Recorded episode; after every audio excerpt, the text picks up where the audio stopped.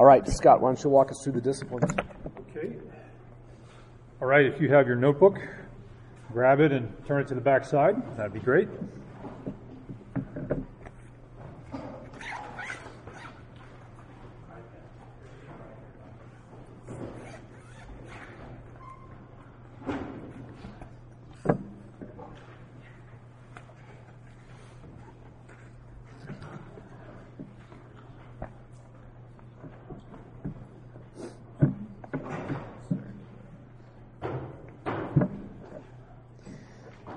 It is, is really good to see all of you again.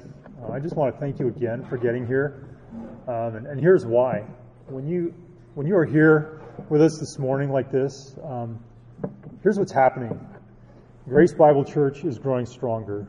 And it's growing stronger because the men of the church are investing in their relationships with each other in the body. And, and the result of that is that the body itself becomes more strong and becomes more equipped to serve the Lord. So thank you for coming.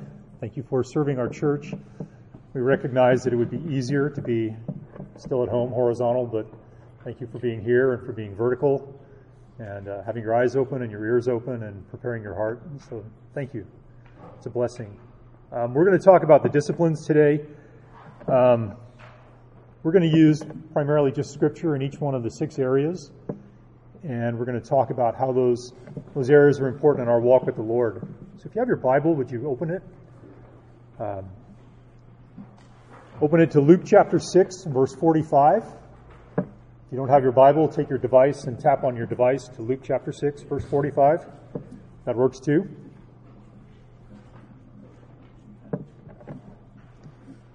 This passage is pretty important because it tells us about what comes out of our heart and the relationship between our heart and what we say.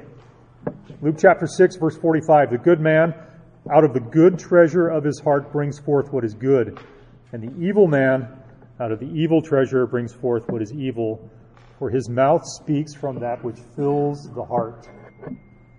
So the condition of your heart controls what you say. The condition of your heart controls what you think. The condition of your heart controls what you do. So what that means is whatever I allow to inform my heart will play a large role, will dictate what I say and what I think and what I do. The psalmist knew this, and so he endeavored to inform his heart only with truth from God's word. Psalm 119, verse 11 says, Your word I have treasured in my heart so that I may not sin against you. So be thoughtful about what you allow to inform your heart. When you're given the opportunity, always use God's word to inform your heart. Because whether you like it or not, the first place that the effect of your heart shepherding is going to be realized is in your own home. So listen to this verse, uh, Colossians chapter 3, verse 16. And think again about relationships. In this context, think about relationships that are taking place in your own home. Whether you're a kid, whether you're a parent, whether you're a spouse, whatever you are, think about this and the relationships that, that come forth from this. And think again about the word. This is Colossians 3:16. Let the word of Christ richly dwell within you with all wisdom, teaching and admonishing one another with psalms and hymns and spiritual songs, singing with thankfulness in your hearts to God. You see the relationship between your heart shepherding and a God honoring home? When the word of Christ is richly dwelling within you, there is teaching and there is admonishing that's going to happen in a way that is winsome and it's effective and it's fruitful. And it's a good thing. It's very productive. It's very helpful.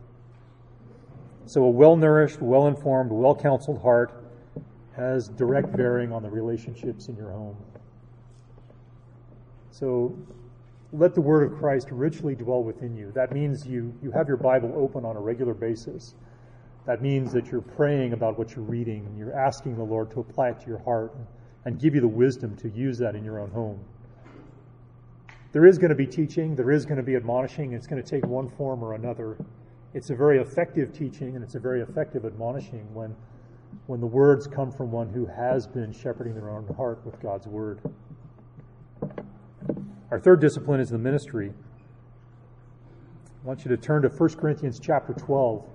We're going to look at verses 8 through 19. And this is a, a passage that talks about gifts. What we want to remember here is that gifts are given for the common good of the body. God's design is that the man who has disciplined his heart and his home is ready to function well in the local church. Let me just read, starting in verse 7, I guess, and I'm going to skip ahead down through verse 19. But to each one is given the manifestation of the Spirit for the common good. For to one is given the word of wisdom, to another the word of knowledge, and there's a long list of gifts that are given, tongues and so forth. Drop down to verse 16. This is what the ear says.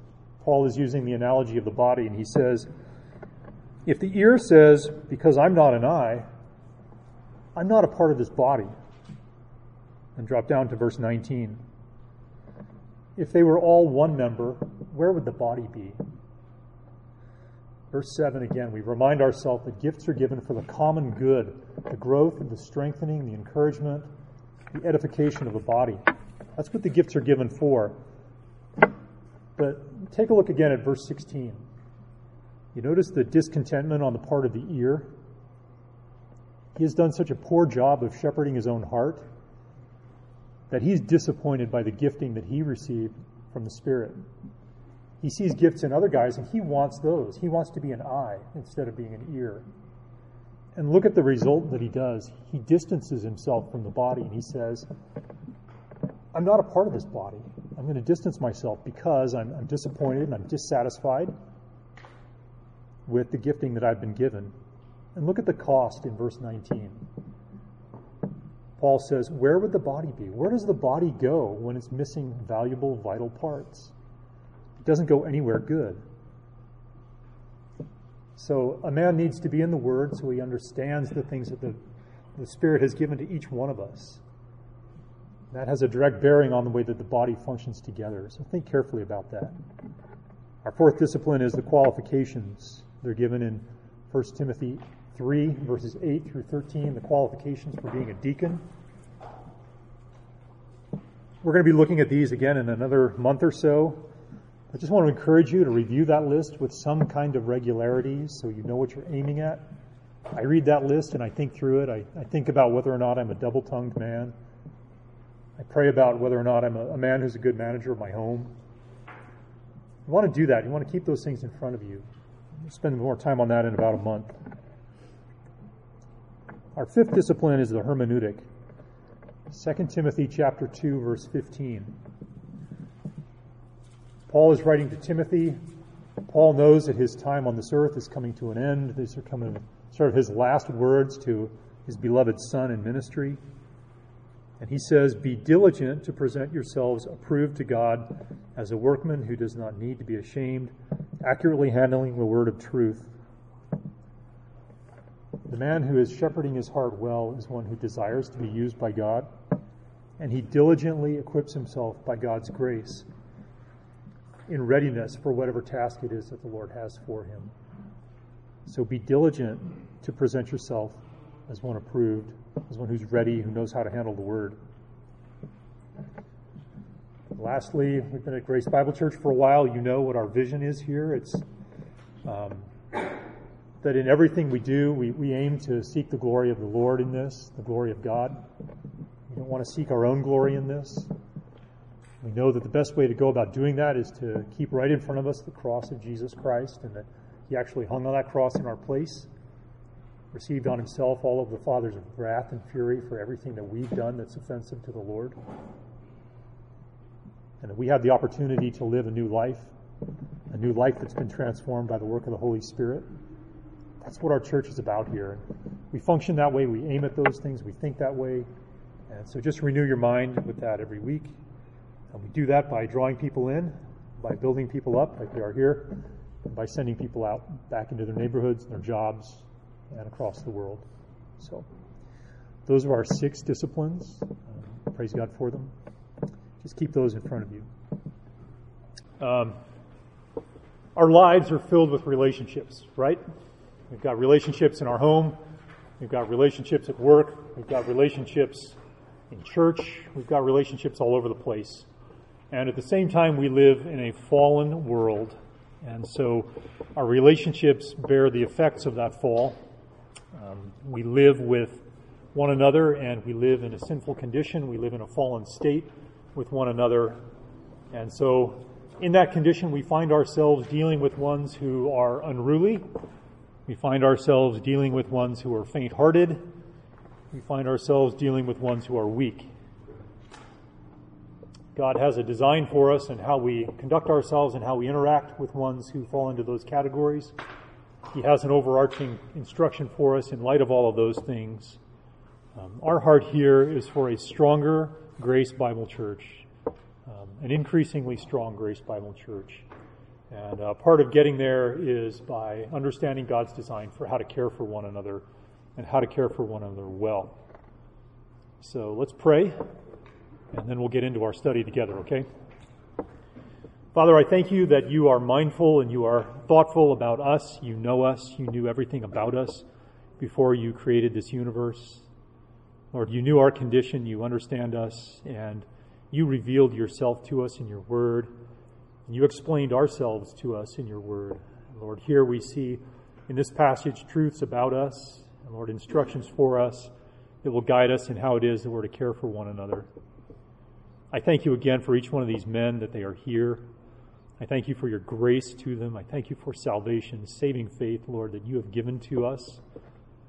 Lord, I praise you for that. I pray for us today as we're looking at your word. Lord, apart from the indwelling presence of your Holy Spirit, these will just be words to us. I pray that you would grant us the right meaning and the right understanding. Lord, I pray that you would be the speaker here this morning uh, I pray for each one of my brothers here that you would minister to them, that you would minister to me. I pray for my voice, Lord, that it would continue. You'd be pleased to allow it to sustain. Lord, we want to be pleasing to you. We want to be a church that is increasingly more equipped to care for one another and care for those that you bring to us. I pray that this passage would help us towards that end. And I pray it in Christ's name. Amen.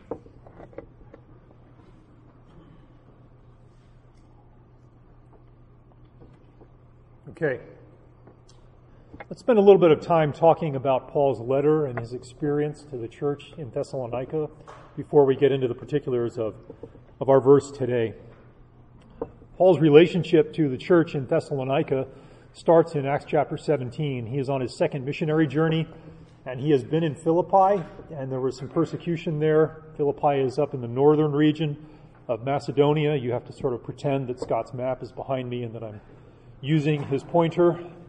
And I'm pointing right now to the northern part of Macedonia. Paul was up there and he was ministering there. There was persecution against him. and He left. He traveled about 100 miles, found himself in Thessalonica, and he stayed there for what Scripture says is three Sabbaths. And he was there and he was teaching and preaching in the synagogue. And by God's grace, a church was formed. There were some Jews who were persecuting him in Philippi who followed him down to Thessalonica. There were other ungodly, evil men in Thessalonica that rose up against him. Uh, he had to leave, and so he left. With Silas, he went down to Berea, uh, where he found some very noble minded people, and those who were in Thessalonica who were persecuting him followed him. Uh, he left Berea and he headed south further down, and he finds himself in Athens. He preaches in Athens, and he eventually is joined by Silas and he heads over to Corinth. And from Corinth, he writes his letter to the church in Thessalonica. And remember, he was only there for approximately a month or so, something around that time. And this is a young church. Uh, this is a church that um, is very young, but they are very eager. So, what I want to do is just capture kind of the first half of the letter for us, and then we'll talk a little bit about the second half of the letter before we dive into the passage that's in front of us. First half of the letter, Paul has thoughts for the Thessalonian church. He has thoughts for them. In chapter 1, he talks to them about um, how thankful he is for the way in which they received the gospel message and the kind of person that he was and that his companions were when they brought the gospel message to them. He talks about how the gospel message has gone forth from them They were faithful not only to embrace the message, but to take the message out to those who were around them. And their reputation was spreading throughout the Mediterranean world. People were aware that there was this new church in Thessalonica, and there were changed lives that were taking place there. So in chapter 1, Paul is, is very thankful for the way in which they received the gospel and the way that they, they stewarded that gospel. In chapter 2, Paul starts talking about the realities of the Christian life, that when you come to faith in Christ, you will experience persecution, and this church was no exception. And so Paul identifies with them. He says, You know, I know that you're, you're in a very difficult situation. In verse 14 in chapter 2, he says, You also endured the same sufferings at the hand of your own countrymen, the same kinds of sufferings that were the church in Jerusalem was experiencing at the hands of their countrymen. So he, the second thing he does is he recognizes their persecution. He recognizes their situation and and he is their spiritual father. He cares for them. He loves them very much. And so he begins to wonder about how they're doing. He's concerned for them because he knows the situation that is there. He, he spent a month there, which was long enough for him to get the picture of what was taking place and what could possibly take place. And so he sent Timothy back to them to find out exactly how it is that they were doing. That's what a lot of chapter 3 is about. Timothy goes back up to Thessalonica and he visits with them, and he returns with a very good report verse 5 of chapter 3. Now Timothy has come to us from you, and he has brought us good news of your faith and love. So Paul is very encouraged. He's comforted by that to know how they're doing. Again, this is a, a very young church. This is an extremely young church. Not a lot of maturity in this church. There's sincere belief, there's strong belief, but it's a young church. They're living in a lot of tribulation, and they're persevering and they're doing very well. They're doing very, very well.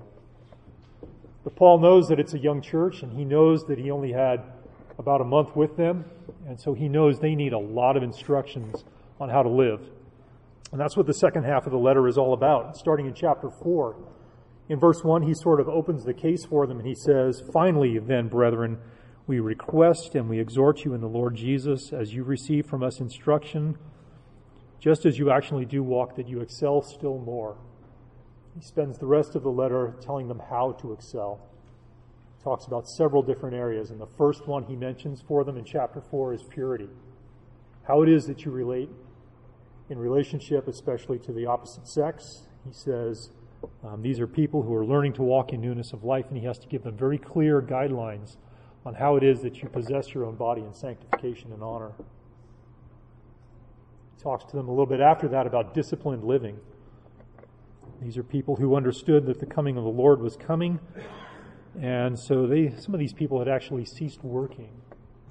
They were waiting for the Lord's return. They thought it was coming right away, so they stopped working. So Paul had instructions for them. He also had instructions for them about the rapture. There was some sense of uncertainty and confusion about that. So the last half of chapter 4 is encouraging words about the return of Jesus Christ to rapture the church away.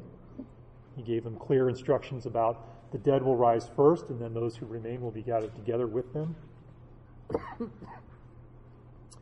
there was also some lack of understanding about the day of the Lord and exactly what that was. So Paul spends the first several verses in chapter 5 outlining that for them. This is what the day of the Lord is going to look like starting in verse 12 through verse 15. He talks about relationships within the church. He talks about the way that the church itself need to have a right relationship and be in right relationship with their elders and those who are in authority over them. And he also talks about how they need to be in right relationship with one another. And then he closes the letter, starting in verse 16, with talking about personal holiness and how it is that they, they develop a, a holy character. He mentions how you pray without ceasing. You rejoice always. You give thanks in all things. That's God's will for you in Christ Jesus. Again, this is a, a young church, and all of this was very, very new to them. Um, and it was very necessary. These are not people who grew up with generations and generations before them who demonstrated Christian living to them. This was new stuff to them, and so he wrote to them about that. So we're going to take a look at the four instructions that he gives to them about how to relate to one another when you have a person who is one of three things they're unruly, they are faint hearted, and they are weak. as a closing instruction for them. So let's read 1 Thessalonians chapter 4, chapter 5, verse 14. We urge you, we urge you, brethren, admonish the unruly, encourage the faint hearted, help the weak, and be patient with everyone.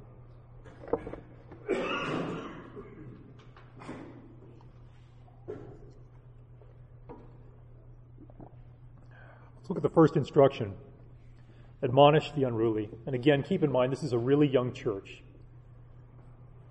And amidst suffering, there is some evidence that they had left their work responsibilities and they were waiting for the return of Jesus. Some evidence that some of them have done that. Paul must have known this somehow. He may have observed this and seen this while he was there with them.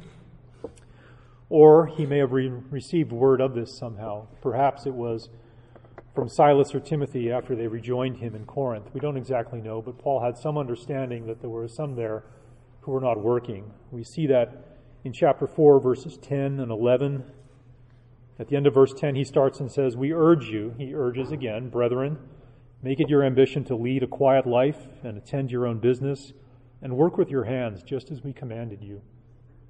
There was probably some idleness that was in place there when Paul got there. Uh, there was probably an ongoing idleness. This condition remained after Paul wrote his first letter. It was still in place when he writes his second letter to them in 2 Thessalonians chapter 3. Uh, he talks about that in verses 6 through 11. In verse 6, he says, Keep away from the brother who leads an unruly life or an idle life. In verse 11, he says, We hear that some among you are leading an undisciplined life, doing no work at all, but acting like busybodies. They had set aside their everyday vocation. They were doing no work at all. They were acting like busybodies. So, first, let's look at what it means to be unruly. And then, after that, what we'll do is we'll take a look at what it means to admonish. Okay? So, the word unruly here is describing a person who is disorderly.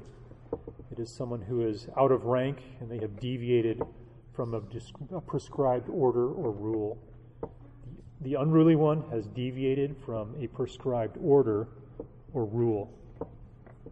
This is a person who has advanced beyond a position of safety, and because of that, they've um, now exposed themselves to a, a significant degree of anger, danger. And there is an inherent character trait in this person. The character trait that's in them is that they lack the restraint to stay in the place that they need to stay. They lack restraint. This is not the person who has stumbled into sin once. This is a person whose pattern of their life, at least in this one area, is to wander outside of the authority that God has placed over them, outside of the guidelines, outside of the principles that God has placed over them. And the natural course of his mind is to retain his freedom in any way possible.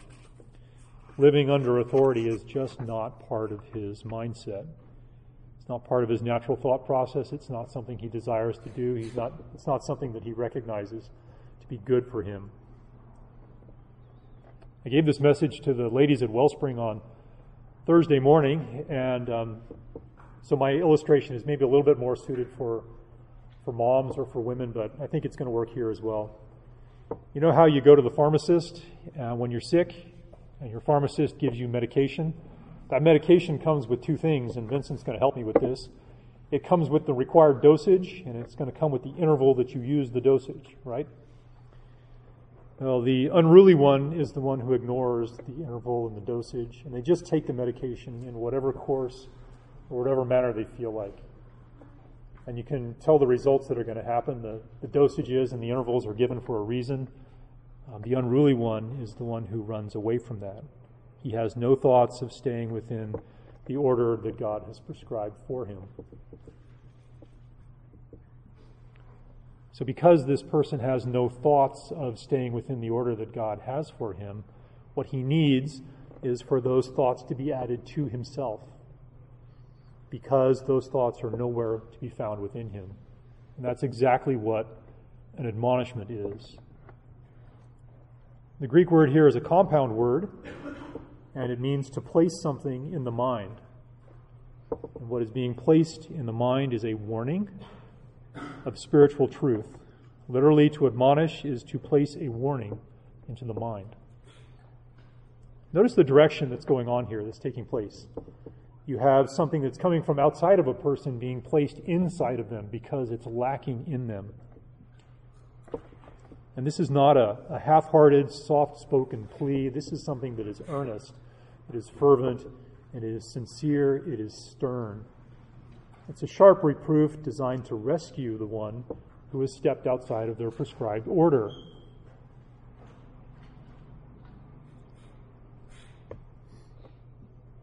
The one who is admonishing you is coming to you and he's saying, Listen, you need this. This is lacking in this lacking in you. You really, really need this. Chances are you may not even know this. So I'm bringing something to you that you need. And it's a reproof that aims to do two things. It's a warning that aims to do two things. First, it shows them their sin. And secondly, it points them in a clear path of repentance from that. So, what if you're saying, I might not know what the unruly one looks like? So, I decided to put together a couple of examples that I think work. Let's say you have a man who is consistently complaining about the tasks that are being expected of him at work. He comes home every day, and the first thing out of his mouth when his wife says, Hey, honey, how'd you do today? How was your day? How are you? The first thing that comes out of his mouth is a complaint. Oh, I had to do this. Or the situation there is unchanged. Or I can't believe they asked me to do this. That's his character. That's unruly. And the reason why is because it's stepping outside of God's design for him as a man to do his work unto the Lord. He's a man who consistently loses sight of the fact that he is to do his work as unto the Lord, whatever the circumstances are at work, regardless of whether he stands at work or he sits at work, whether he's surrounded by pleasant people and pleasant policies or unpleasant people and unpleasant policies, whether he has an easy job or a difficult job, or whether he's well compensated or he's not. God's design for him is that he works unto the Lord. The Lord is his master. And when he comes home and he's, his character is to complain, that man is an unruly man because he has stepped outside of God's design for him there. Another example is, is a wife who continually strains against God's design for her and her husband's leadership in their home and in their marriage. She's always straining against that. She's trying to lead in every way possible.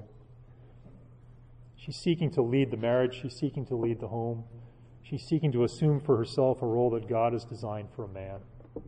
That's unruly because God has a design for spiritual equality and for role distinction. She's deviated outside of her role of leading the home if she always seeks to lead the home. Let's say you have a friend who continually, out of his habit and out of the course of his life, continually to overstep bounds in an area of freedom. Let's say he has, there's an area of freedom and he continues to make unwise choices in that area of freedom and abuse that area of freedom. And a brother comes to him and speaks to him about it and he's ignorant of that. He's unresponsive to that. That person is unruly because he's losing sight of God's principle for how to live rightly within that area of freedom, whatever the area of freedom is.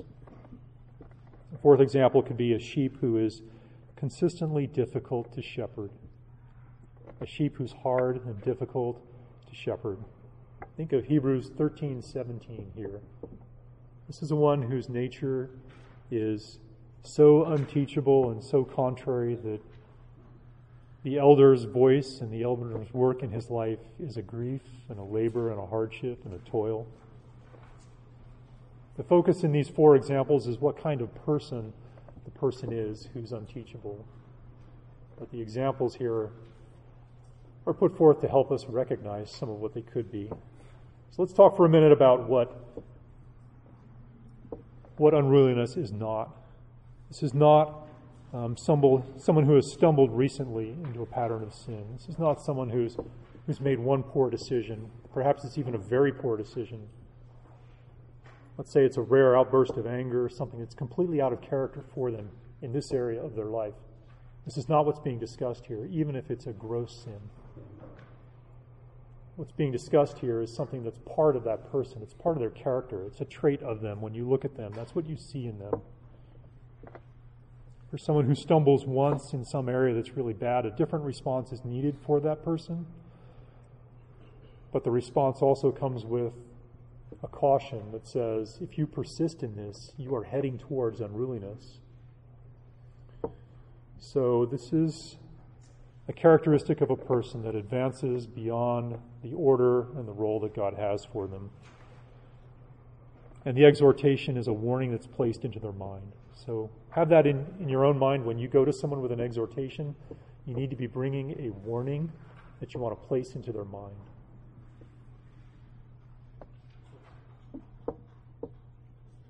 So we might ask ourselves, how do I admonish this one? Let's not lose sight of the fact that we're working with Christians here, we're working with brothers. This instruction was given to brothers in Christ. I have six principles that will help us as we think about how to do this. Now that we understand a little bit more clearly what the unruly one is and what an admonishment is, let's look at six principles that we need to embrace as we seek to admonish the unruly one. The first one is remember who you were before God saved you. One passage that can really help you with this is to commit Ephesians chapter 2, verses 1 through 3 to memory. Consider some of the things that are discussed there. There's a person who's dead in their transgressions and sins, in which they formerly walked. They walked according to the course of this world, according to the prince of the power of the air, of the spirit that's working in the sons of disobedience.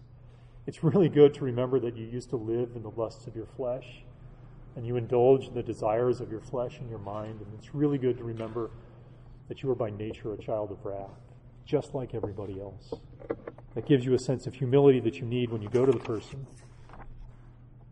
So remember what kind of person you used to be and what God did to save you. Secondly, examine yourself before you go to them. Matthew chapter 7 is really, really good. Why do you look at the speck in your brother's eye? Verse 3. But do not notice the log that's in your own eye. How can you say to your brother, Let me take the speck out of your eye, and behold, the log is in your own eye? First, take the log out of your own eye, then you can see clearly to actually help your brother. These are the words from our Savior. They're good words. Thirdly, embrace gentleness when you do this. When you see someone who's unruly, they can be a very offensive person to be around in their unruliness. They can be. That doesn't give us license to be offensive back to them. We want to embrace gentleness when we do this. Galatians chapter 6, the first couple of verses are very, very helpful to remind us of what kind of people we need to be when we go to somebody. Brethren, even if anyone is caught in any trespass, you who are spiritual, restore such a one in a spirit of gentleness, each one looking to yourself first, so that you will not be tempted. But just because you're going to the person in gentleness does not mean that your admonishment is going to be a weak one. It doesn't mean that it's going to be lame or ineffective. The warning is in the content of what it is that you say. It's not in the, the volume that you use, it's not in the, the facial expression you use. Think most carefully about the content of what you want to say to them and, and how you want to be when you say that. Fourth principle point them to their heart. This is an issue of their heart. The unruliness is the outward manifestation of something that's taking place in their heart. They love to step beyond the bounds, but that's not the true problem. The true problem is in their heart. Acts chapter 5. We have a story here of Ananias and Sapphira. They had sold a piece of property early on in the history of the church. And they bring the proceeds from that sale, some of the proceeds from that sale, and, and they misrepresented the proceeds for more than what it was. So when Peter is talking to Ananias, he says in verse 3 Ananias, why has Satan filled your heart to lie to the Holy Spirit? It's his heart that is filled to lie.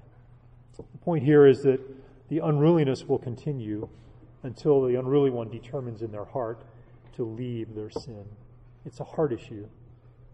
So point them to their own heart. Be ready to fifth principle here help them with a clear understanding what biblical repentance looks like. If you've won your brother he listens to you and says, Yeah, you're right, okay, what next? You need to have your finger in 2 Corinthians chapter 7, verse 11.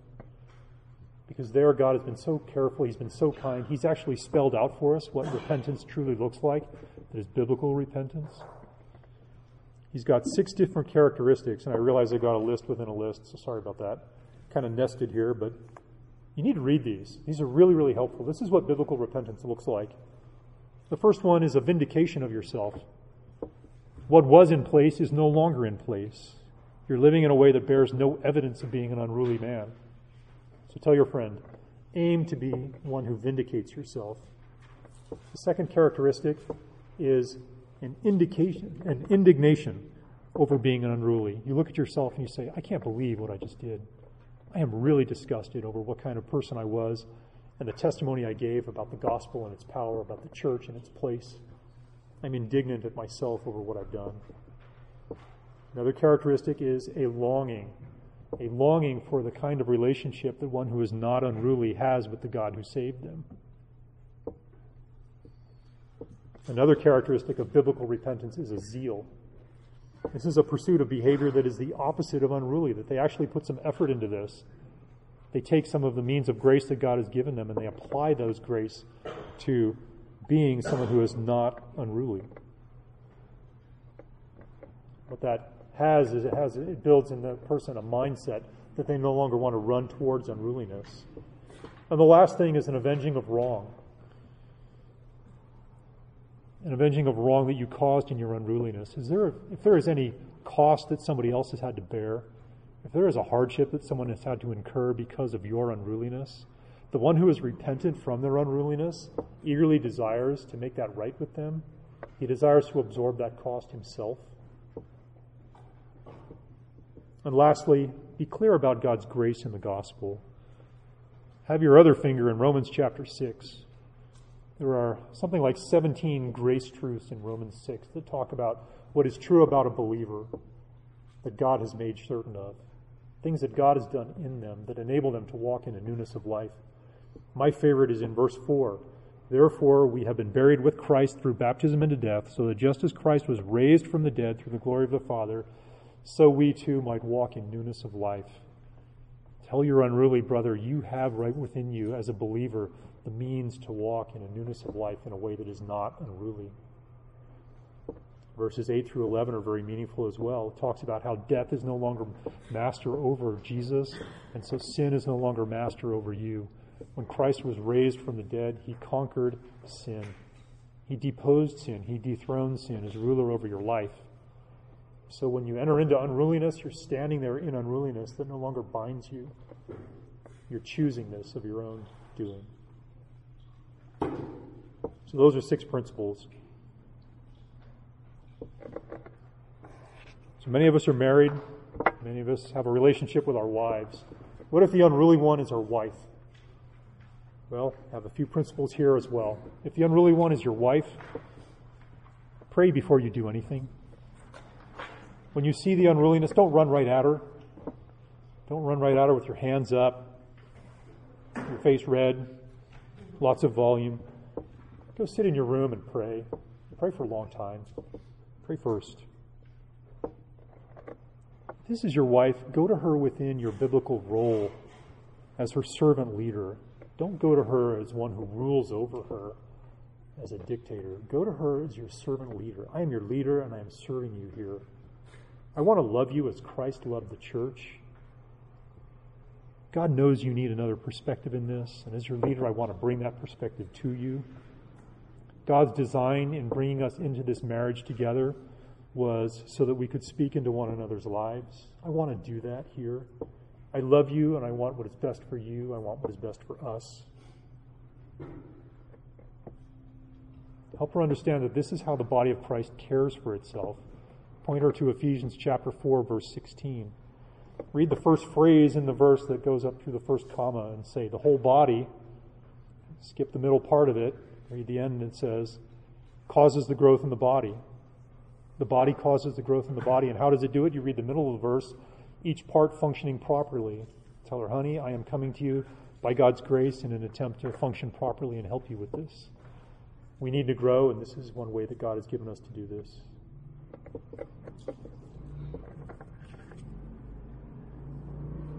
Appeal to her on the basis of your unity as a married couple. Stay with me on this. Ephesians chapter 5, verse 25 through 28 is very, very good. Christ's instructions to the husband. Verse 28 Husbands, love their wives as their own bodies. We need to make sure we get this. Stay with me on this one.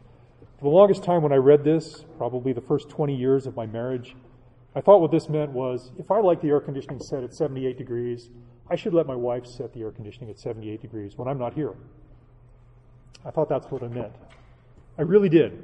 I thought whatever I like, I need to allow that same thing for my wife. That's not what's happening here.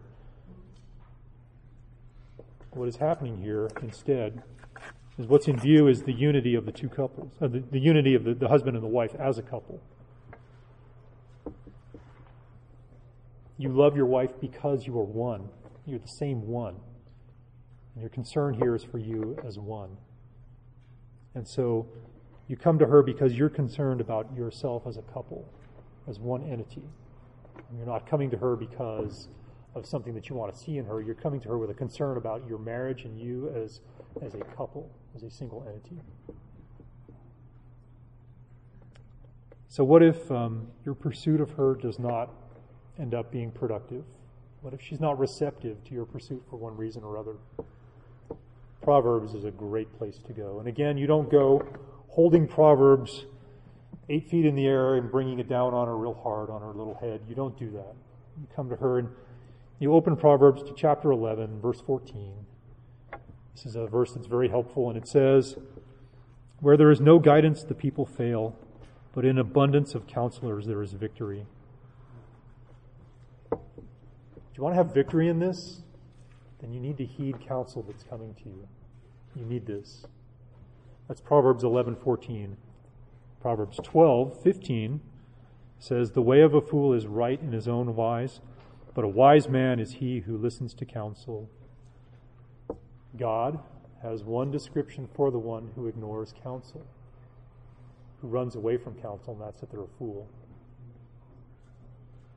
I don't want you to be a fool. I want to rescue you from this. Your unruliness is leading you to foolishness.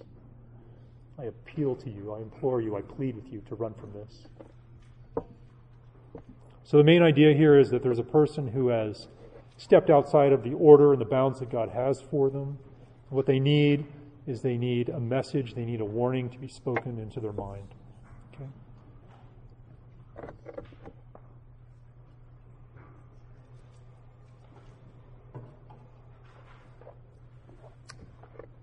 So next, Paul addresses the faint hearted. Encourage the faint hearted. Let's talk a little bit about what it means to be faint hearted. Again, we have, I think, a compound word in the Greek here. The first word means little or small. The second half of the word means soul. So the faint hearted is one who has a small soul. The faint hearted one has a small soul. This is the only instance of this word in the New Testament, but it only needs to be brought up once to know that this kind of person exists. This person is the opposite of the one who is confident and assertive, has no fear, doesn't worry about hardships, runs into any situation. This is the opposite of a person who's seen a steady stream of success in their life for a long time. You look at them and everything just seems to be going so well. Their work is going well, their parenting is going well, their marriage is going well, they're healthy, they're successful in their battle with sin, they're just on top of it. The faint hearted one is the opposite of that person. It's a person who becomes increasingly deflated as a difficult situation remains unchanged. They keep waiting for things to change, and things never change. They just keep waiting waiting and waiting, and because of that, be, they become deflated. They get a small soul. They may begin to entertain doubts over God's concern for them. They may start to withdraw from the body. They may release themselves from relationships. I'll give you some examples of what it means or what it might look like to have a small soul. Let's say you work in an industry where some kind of certification is very important. You have to take that test. And you take that test the first time. And you have to take that test a second time, and a third time, and a fourth time because you're not passing the test. And you're studying for the test, you're preparing for the test, and you're just not passing the test. and you're watching everybody else pass the test who works with you. They have opportunities that you don't have. Um, you're not passing the test. I know somebody who took the Arizona bar four times. I have a friend who took a professional engineer exam that gives him his license to practice engineering in another state. He took it three times. And he was small souled. There are people who take the nursing boards that my daughters are taking within the next couple of months. Not everybody passes that. You've worked really hard for four years, got this big boards test in front of you. You can take it again later, but it's easy to become faint hearted not passing that. Let's say there's a significant degree of sin between a husband and his wife, in either direction. Here's another example. And the one who was the offending party, the one who sinned, goes to the one who was offended, and they seek their forgiveness, they seek reconciliation, they seek to make things right, they seek to restore the relationship. They do it biblically. They get some leadership in their church alongside them. They, they need the help. They, they've done everything right. They've prayed about it. They're, they're beginning a path of repentance. They've got people who are helping them walk in that path of repentance. They're going to their spouse, and their spouse is just unreceptive. Their spouse has no interest in reconciling, this person has godly intent. They have every aspiration to do what is right. Um, they're hoping for reconciliation, and it's not happening. When that goes on for a long time, that person can become faint hearted. They can have a small soul or a small spirit about them. One other example let's say you have a loved one, an elderly parent who requires a lot of care from you. And because of circumstances, that care is pretty much fallen on you. It's your responsibility for one reason or another. And that person that you're providing care for is someone that you love, and in principle, they love you as well. But they're very difficult to care for. They're very demanding, they're very unappreciative. Um, they place demands on you and requests upon you that are hard, that infringe on important things in your life. That persists for some period of time, that person can become faint hearted.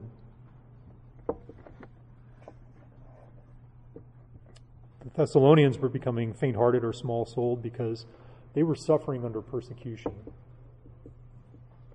I mentioned chapter 2, verse 14 earlier. Paul says, You also endured the same sufferings at the hands of your own countrymen, even as you did from the Jews. In chapter 3, that's why Paul sent Timothy back to them. Chapter 3, verse 4, he says, So we, verse 3, uh, verse 2, rather, so we sent Timothy, our brother and God's fellow worker in the gospel of Christ, to strengthen and encourage you, so that none would be disturbed by these afflictions. For you yourselves know that you have been destined for this. Paul knew that these were people who were afflicted. He knew that they had a small soul, and so he knew that what they needed was encouragement.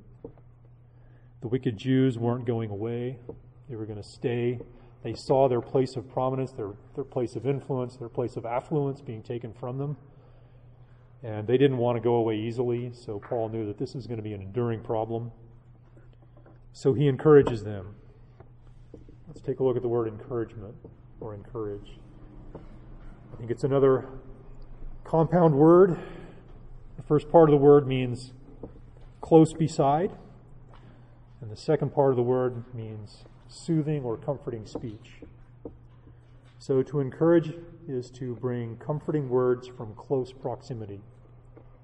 Bringing comforting words from close proximity. A couple of observations about encouragement. First, effective encouragement comes from someone who is near you. If you want to provide encouragement to somebody, you need to be near to that person. Today, with modern technology, we have lots of ways we can be near to people. Paul is writing 2,000 years ago, and to encourage someone, you have to be in their life together. This is a friend who's close beside. A friend who is near is one who is willing to leave their own comfort zone. They're willing to leave their own schedule.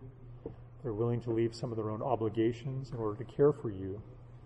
They're not kept away from you. They're not distanced from you by a distaste over your unpleasant circumstance that made you faint hearted. Even though his life might be a, a mass of, of problems, even though you're very needy and you're very difficult, the one who encourages isn't bothered. They're not fazed by any of that.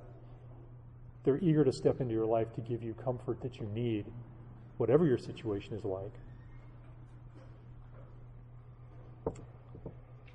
If you're unwilling to enter into an unpleasant situation and walk alongside of a friend, how can you bring the encouragement to the one who's in that situation? You're not near to them. So, one of the important things to understand about encouragement is that you have to be willing to be near the other person. And sometimes that's going to be costly for us. But we need to be willing to do that. So, ask yourself do I have any bias against a circumstance that will curtail my readiness to be near somebody? Secondly, have I set a level of activity and a level of busyness in my life that would make it impossible for me to help the faint hearted one? Am I so busy that I don't have any margin in my life to help someone by getting near to them? A couple of good things to keep in mind. Second observation about encouragement is that it comes from somebody who has a comforting message within them. A comforting message is a message that actually brings comfort to the other person. And it's a message that does two things. First, it acknowledges their situation. You don't come to someone without acknowledging what it is that they have in front of them. I understand your situation. This is really hard.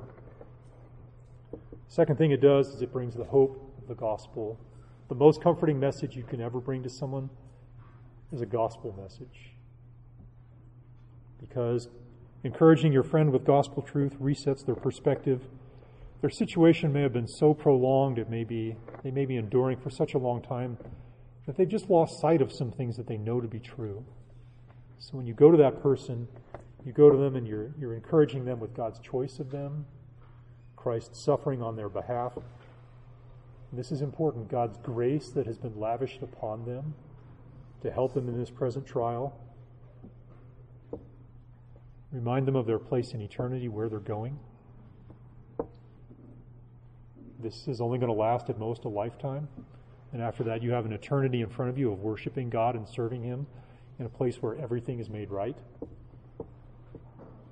So you can ask yourself do I know the gospel well enough to use it in a way that's encouraging to somebody? Or is my grasp on the gospel something that when I say it, it reeks of an insensitivity or an arrogance? If something is going to be comforting, it needs to be winsome. Do I know the gospel well enough to use it in a winsome way? Secondly, do I regularly encourage myself with the gospel truth? Am I already doing this in my own life when I encounter trials of various kinds? We don't want to go to somebody with a message that we don't preach to ourselves first. So we see that Paul brings encouragement to the church in Thessalonica based on two things. He encourages them in their present position in Christ, and he encourages them with their future position in Christ. In chapter 3, verses 2 and 3, he says to them, We sent Timothy to strengthen and encourage you as to your faith, so that you would not be disturbed. He reminds them that they have faith, and he encourages them with that. The encouragement comes first and foremost by reminding them of their identity in Christ. In the second letter, the persecution has grown stronger. We see that in verse 4 of chapter 1, in the opening part of the second letter. He speaks of their perseverance and faith in the midst of persecutions and afflictions. In chapter 2, verse 13, in his second letter, he says, We should always give thanks to God for you, brethren, beloved by the Lord, because God has chosen you from the beginning for salvation. So he says to them, you're beloved by the Lord. The Lord loves you. And because He loves you, He chose you from the beginning for salvation. That's where your true identity is. Your true identity is not one who has this problem that persists. Your overarching identity is one who has been chosen by God from the beginning for salvation. So remember that. But also encourage them in their future position. Both of these letters are eschatological in their nature. And one of the things that's very important about that is that when you think about eschatology, that's very, very encouraging for the believer. Chapter 2, verses 11 and 12. he says, Just as you know how we were exhorting, encouraging, and imploring you. In verse 12, he says, So that you would walk in a manner worthy of the God who calls you into his own kingdom and glory. Think about the encouragement of that. God is calling the one who's faint hearted into his kingdom and his glory. This is not a group text message that's sent out to everybody in the world and you can respond if you want. This is a very specific, very effectual call that God has placed in one person's life to draw that person to him. That's encouraging. He also encourages them at the end of chapter 4. They're really concerned about the, the return of Christ and what happens to the dead people. And if you want to be encouraged with future events, read 1 Thessalonians 4, verses 15 through 18. It says, The Lord himself will descend from heaven with a shout, with the voice of an archangel, and with the trumpet of God, and the dead in Christ will rise first.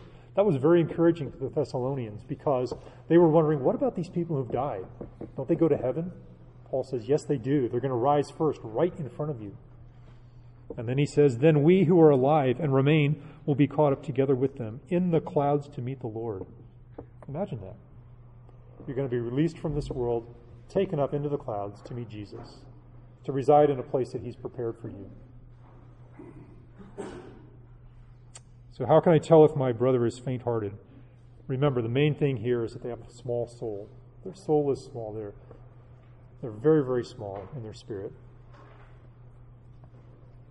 This is a person who might have a good understanding of their situation. They understand the theology of what is happening. They understand from James 1 that, that God uses trials to grow us in maturity and completeness. But this is a person who just needs to hear the words spoken to them that they probably already know. Someone who is faint hearted probably has a pretty good understanding of what's happening, but they just need to be comforted with the truth that they probably already know.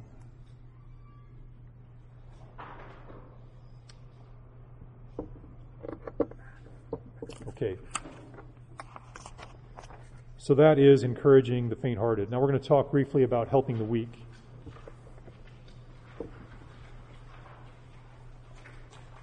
Literally, the weak one is the one who's lacking in strength. Nothing new there. The one who's weak is lacking in strength. Physically, I'm getting weaker. I'm much less strong than I was 20 years ago. There's no kidding in that. Um, but the main focus here is not on a physical weakness. What's in view here is someone who is lacking spiritual strength. Okay? It's not a physical problem primarily here. This is somebody who's easily misled. This is someone who lacks discernment. This is someone who regularly demonstrates poor judgment. This is somebody who's not inclined to use Scripture to inform their decisions. This is somebody who um, has a worldview that's not informed by Scripture at all.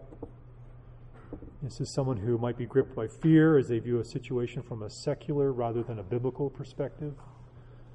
This is someone who falls into patterns of sin easily, and the reason why they do is because they lack spiritual strength. And so, what this person needs is this person needs help. They need help of a spiritual kind. They need help in using Scripture to lead their thinking and their perspective and their worldview. That's what that person needs most of all. Obviously, there's going to be a material need. Obviously, there's going to be a physical need for someone who's weak. Whatever it is, you can imagine what it is. And that does need to be addressed. But the first fundamental issue that we need to address, where we need to point most of our attention with the one who is weak, is helping restore, helping insert into their life spiritual strength. Some of the Thessalonians were weak in their understanding of the return of Christ. They thought return, Christ's return was imminent. They thought it was any day now. And so this led some of them to make very poorly informed choices about their work, which I mentioned earlier. Verse 11 of chapter 4 Make it your ambition to lead a quiet life, attend your own business, work with your hands. I mentioned that it got so bad, Paul had to write to them again in his second letter. They're becoming busybodies because they're doing no work at all. He helps them with clear teaching regarding the return of Jesus. He points them to that in the first opening verses of chapter 5, and he helps them understand the day of the Lord and how that's distinct from the return of Jesus. But his help to them comes in two parts. Firstly, he clearly teaches them about Christ's return, how it will be sudden, it will be unpredictable. And second, he gives them instruction to build one another up. Chapter 5, he says in verse 11, Therefore, encourage one another and build up one another just as you also are doing. You need to increase one another's spiritual strength. You need to grow one another's spiritual strength by speaking biblical truth to them. So, biblical help is often aimed at strengthening the brother's biblical foundation. This is the lens through which they review the world so that they can live a more productive life for the Lord. They're not encumbered by so many sins and weaknesses. That means that we don't always help in the way that seems the most obvious. When you see a weak person, they, they manifest that weakness in a way that's very obvious to see. You, you can't miss it when you look at it. Um, they may have a very real physical need, like I said, but what they truly need is to be strengthened in their underlying principles, their spiritual understanding. Let's give a couple examples. Let's say you have a person who is always pressed to meet their monthly bills. They always are pressed. They have a steady job, but for some reason, somewhere in the middle of the third week, towards the fourth week of the month, they're running short on cash, and it's happening all the time. Do they have a physical need? Of course they do. They need money for rent or groceries or whatever else it is, their car payment. Um, but what has happened here is that they've consistently squandered the opportunity to equip themselves such that they're qualified um, to pursue work that has um, more opportunities to it. The biggest need here is not the $75 or whatever it is they need to cover rent. The biggest need is a better understanding of biblical stewardship with the money that the Lord has given to you. That's one example of a person who's weak. Let's say there's a guy and he's a single guy and he cannot stop talking about a particular girl. He's always talking about her. He's talking about her appearance, he's talking about her face, he's talking about her figure, he's talking about how funny she is and how vivacious she is. She's even smart. He's always talking about those things. Biblically speaking, this guy is not smitten with her. That might be true on the outside, but what's really happening here is this man has a weakness.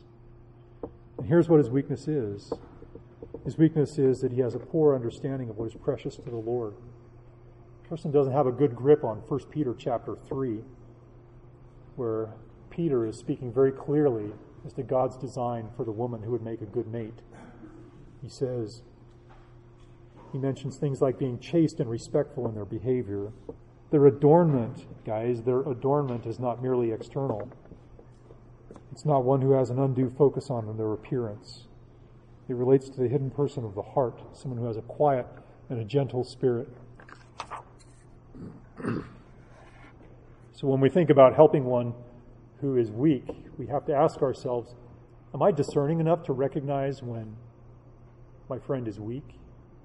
Um, can I see what the real issue is here? Do I recognize through their comments about money or time or anything else that it's pointing to a weakness in their understanding of biblical truth? Can I see past the outer layer of whatever it is to, to what the underlying principle is? You know, do I understand their root need? Their root need is not the immediate need. The root need is the underlying need. So that's the one who's weak. And again, the main idea with the one who's weak is the one who is spiritually weak, who lacks a biblical foundation. And our help to them is by growing their biblical foundation. Lastly, we need to be patient with everybody. The one who's patient is the one who is long tempered. Okay? He's the one who doesn't respond immediately in anger, he doesn't respond immediately to an offense. Um, he understands that the unruly one, understands that the faint hearted one and the weak one, if they're brothers, they are on a path of sanctification. And it's a lifelong path, and it's going to take time.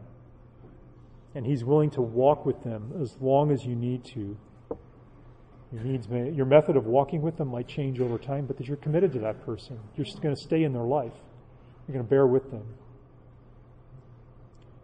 And in that process, it's, it's really important to remember that the Lord is committed to finishing the work that He began in them, and that He might just be using you as an instrument in their life as part of that commitment that He has to finish the work that He began in them. So this is a little bit of a shorter section, but the idea there is, is understand that, that your brother in Christ, or perhaps it's a sister in Christ, is on a path of sanctification that is under the Lord's control, and He may just be using you as an instrument in their lives. I got a couple of questions from the ladies um, Thursday morning, and one of the questions was Is it possible for a person to be more than one of these things at the same time? For example, can the faint hearted one be also the weak one? I got to be thinking about that. I think the answer is yes. Let's say you are one who is weak, and in your weakness, you make some really poor decisions. You make some decisions that have some very long lasting implications to them. This will cause a prolonged commitment or prolonged change in your lifestyle that over the course of time you might grow very faint hearted in that. So, what started, what originated as something that was weak, a decision that came out of their weakness, might have implications that cause them to grow faint hearted over time. For example, um, a person who's lacking in their biblical understanding of money doesn't understand that God is the one who owns all things and He's entrusted money to us might make decisions about money as if it only belongs to them. You know how it is when when um, you care for something differently when it belongs to somebody else than when you care for it if it belongs for you. Example I like to use if you're driving somebody else's car, you're a little more careful with their car than if you're driving your own car. My son is driving my car right now, so. Uh, um, I'm hoping that he's being more careful. um, if you view money as your own, you're not going to treat money as carefully as if you view it as if it belongs to the Lord. So if you view money as your own, and from that weak understanding, you enter into a financial obligation that you haven't been careful in praying about and you haven't been careful in seeking counsel for, there might be some really, really long term implications to that. It started with a weakness, a biblical weakness. But it might end in a person being very faint hearted because they want to be faithful, they want to keep their word. But it's just hard. It's really, really hard. Let's say you're a young woman and you're lacking a biblical foundation in God's design for intimacy and relationships. You have no understanding of, of God's design. You view relationships as you know, I want to be with a guy because he's tall, he's dark, he's handsome, he's attractive, he has a good job, he has an even better car, um, all of those things. Um, she makes a very poor choice and she gives herself to him. And together they conceive a child. Um, she didn't seek counsel, she didn't look for help. Again, the origin is a weakness, a weakness in her understanding. But it doesn't take much imagination to understand that, that in the absence of some very generous, very helping family members, this person is going to be faced with a lot of things that could cause them to grow faint hearted. The daunting task of raising a child alone would cause anybody, would cause me to be faint hearted. Praise God that I was blessed in not having to do that. Those are two examples of ways in which one who is weak could become faint hearted. I think it's possible that the faint hearted could become weak, but I think the weakness there might be a physical weakness. Um, let's say you're in a situation that's, that's so long, it's, it's enduring, and you're, you're persevering, but it is just hard. It takes a toll on you. You're providing care for an elderly parent, and it is just hard, and it wears you down. And there's someone very near to me I love very dearly. He's a good friend of mine. He's on the elder board with me, and, and he is persevering well. He's persevering so well. But it is costly to him, and it is taking a lot out of him to care for an aging parent. Uh, so there, the weakness might be more of a finan- or a, a, physical weakness, just that it's tiring. It takes a lot out of you, especially as you yourself get a little older. Um, it's hard for me to, to understand how a person becomes spiritually weak through being faint-hearted. Maybe that does happen, but um, not something that occurred to me as I thought and prayed through it. So, so that's it.